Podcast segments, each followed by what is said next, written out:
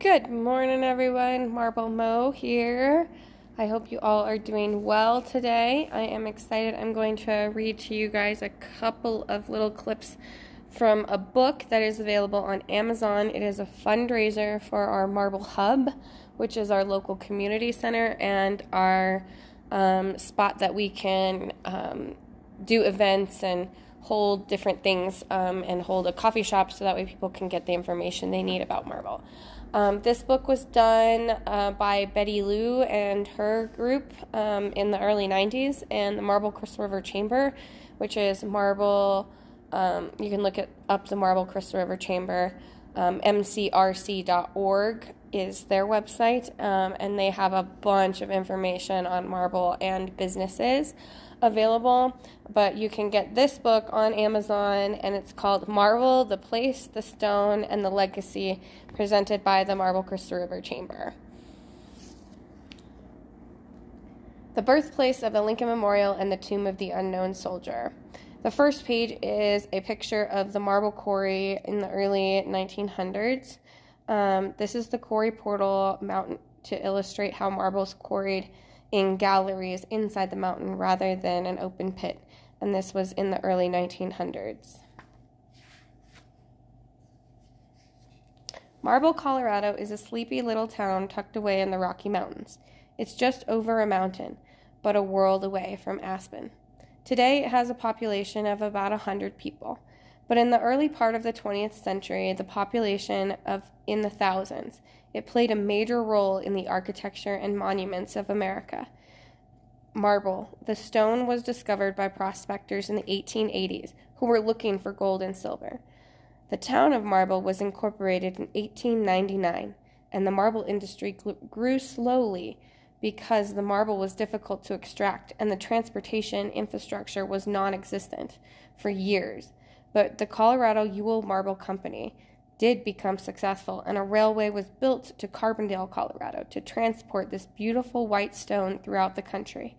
There is a 15 to 17 percent grade from the quarry down to the finishing mill, and a tram was built to bring the marble down the mountain.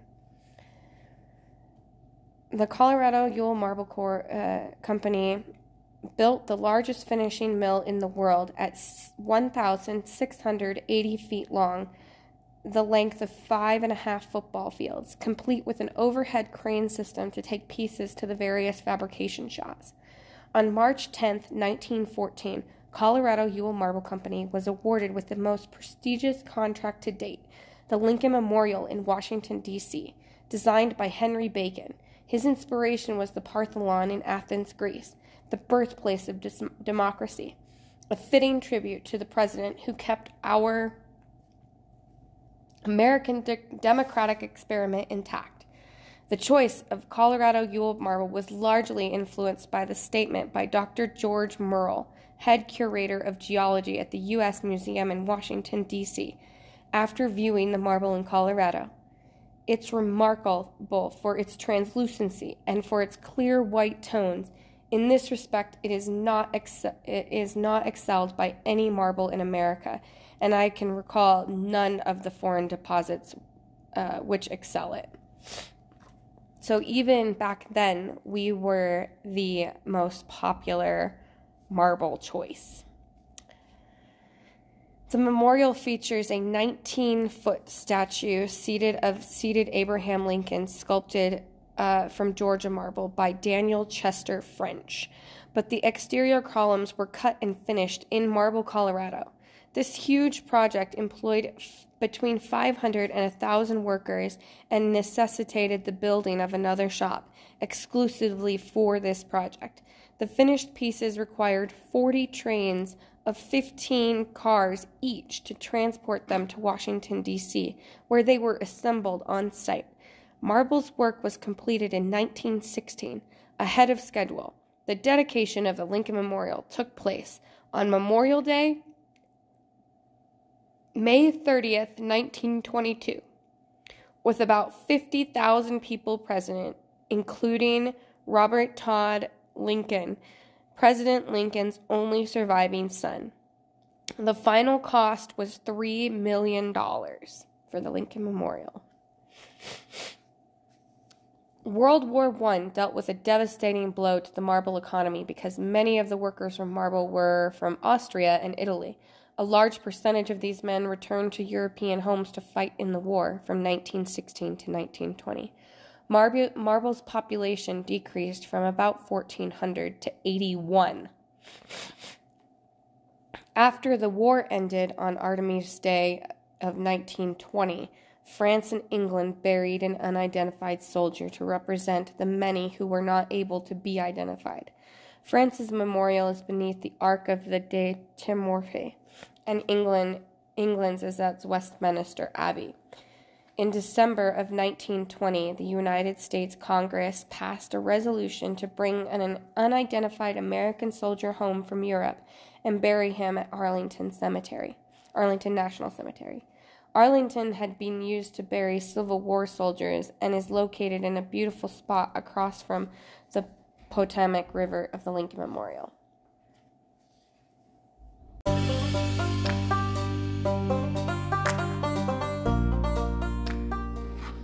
An unknown soldier was selected, and his casket lay in the state at, at the rotunda of the Capitol building on November 9, 1921.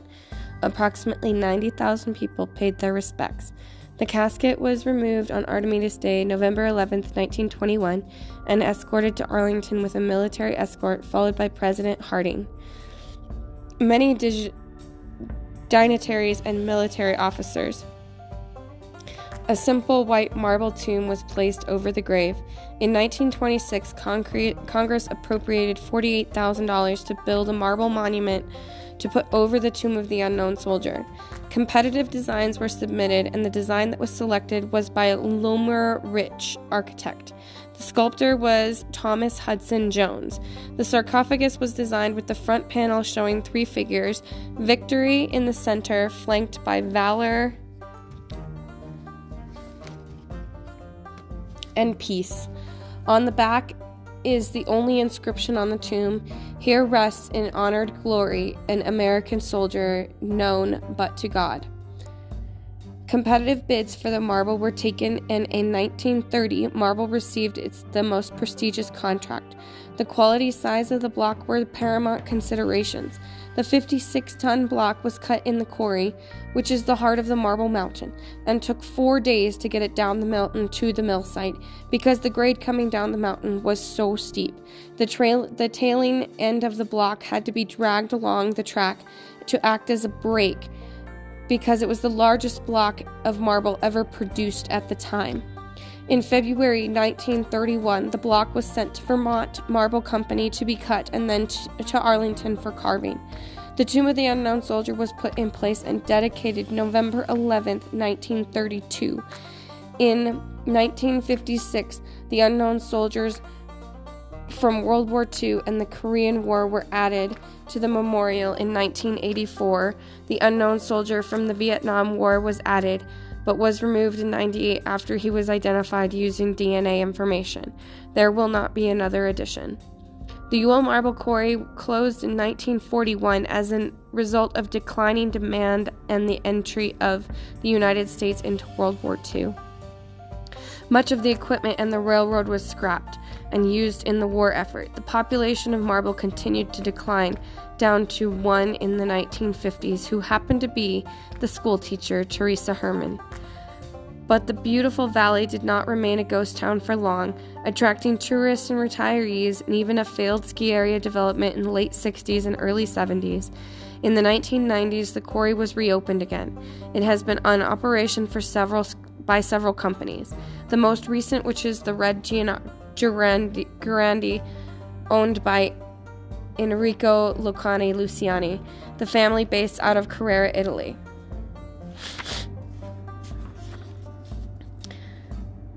Those who gave new life to the quarry in 2011, naming it the Pride of America Mine, the Colorado branch, Colorado Stone Quarries, has become the most successful operation circumventing the original Colorado Yule Marble Company of Marble's heyday and the longest operating company to the quarry and the Yule deposit. In the recent past, some of marble was used for the gravestones in our national cemeteries. Now the marble is being shipped to Carrara, Italy, and all over the world. The story of marble is closely connected to the marble quarry and the finishing mill, a large part of that story. The far-sightedness and determination of those who pursued their dream and produced some of the most beautiful and meaningful monuments in the country that stand as an inspiration to all of us. And that is the book called Marble The Place, the Stone, and the Legacy, presented by the Marble Crystal River Chamber. Um, we do have a section, and that's available on Amazon, and it is a fundraiser for our Marble Hub. It's a great little book, and it has lots of really great historical photos in it. It also goes in and talks to you about what the current marble quarry activity is. Um, we do have a contract with um, the World Trade Center and they will be doing 22,000 square feet of Colorado marble in the World Trade Center. So I'm very excited to see that come to fruition, and it should be done in about two more years, I think, is when they should have it ready to go. Thank you for listening. Head over to marblemodecreations.com to get jewelry, to learn about what I do with healthcare practitioners, and to learn about the Marble Gem and Minerals Show. Head over to marblegemshow.com and then look out the Marble Gallery page, um, marblegallery.com, and learn about what kinds of marble art we have available and come and check us out. Thanks. Have a great day, everyone.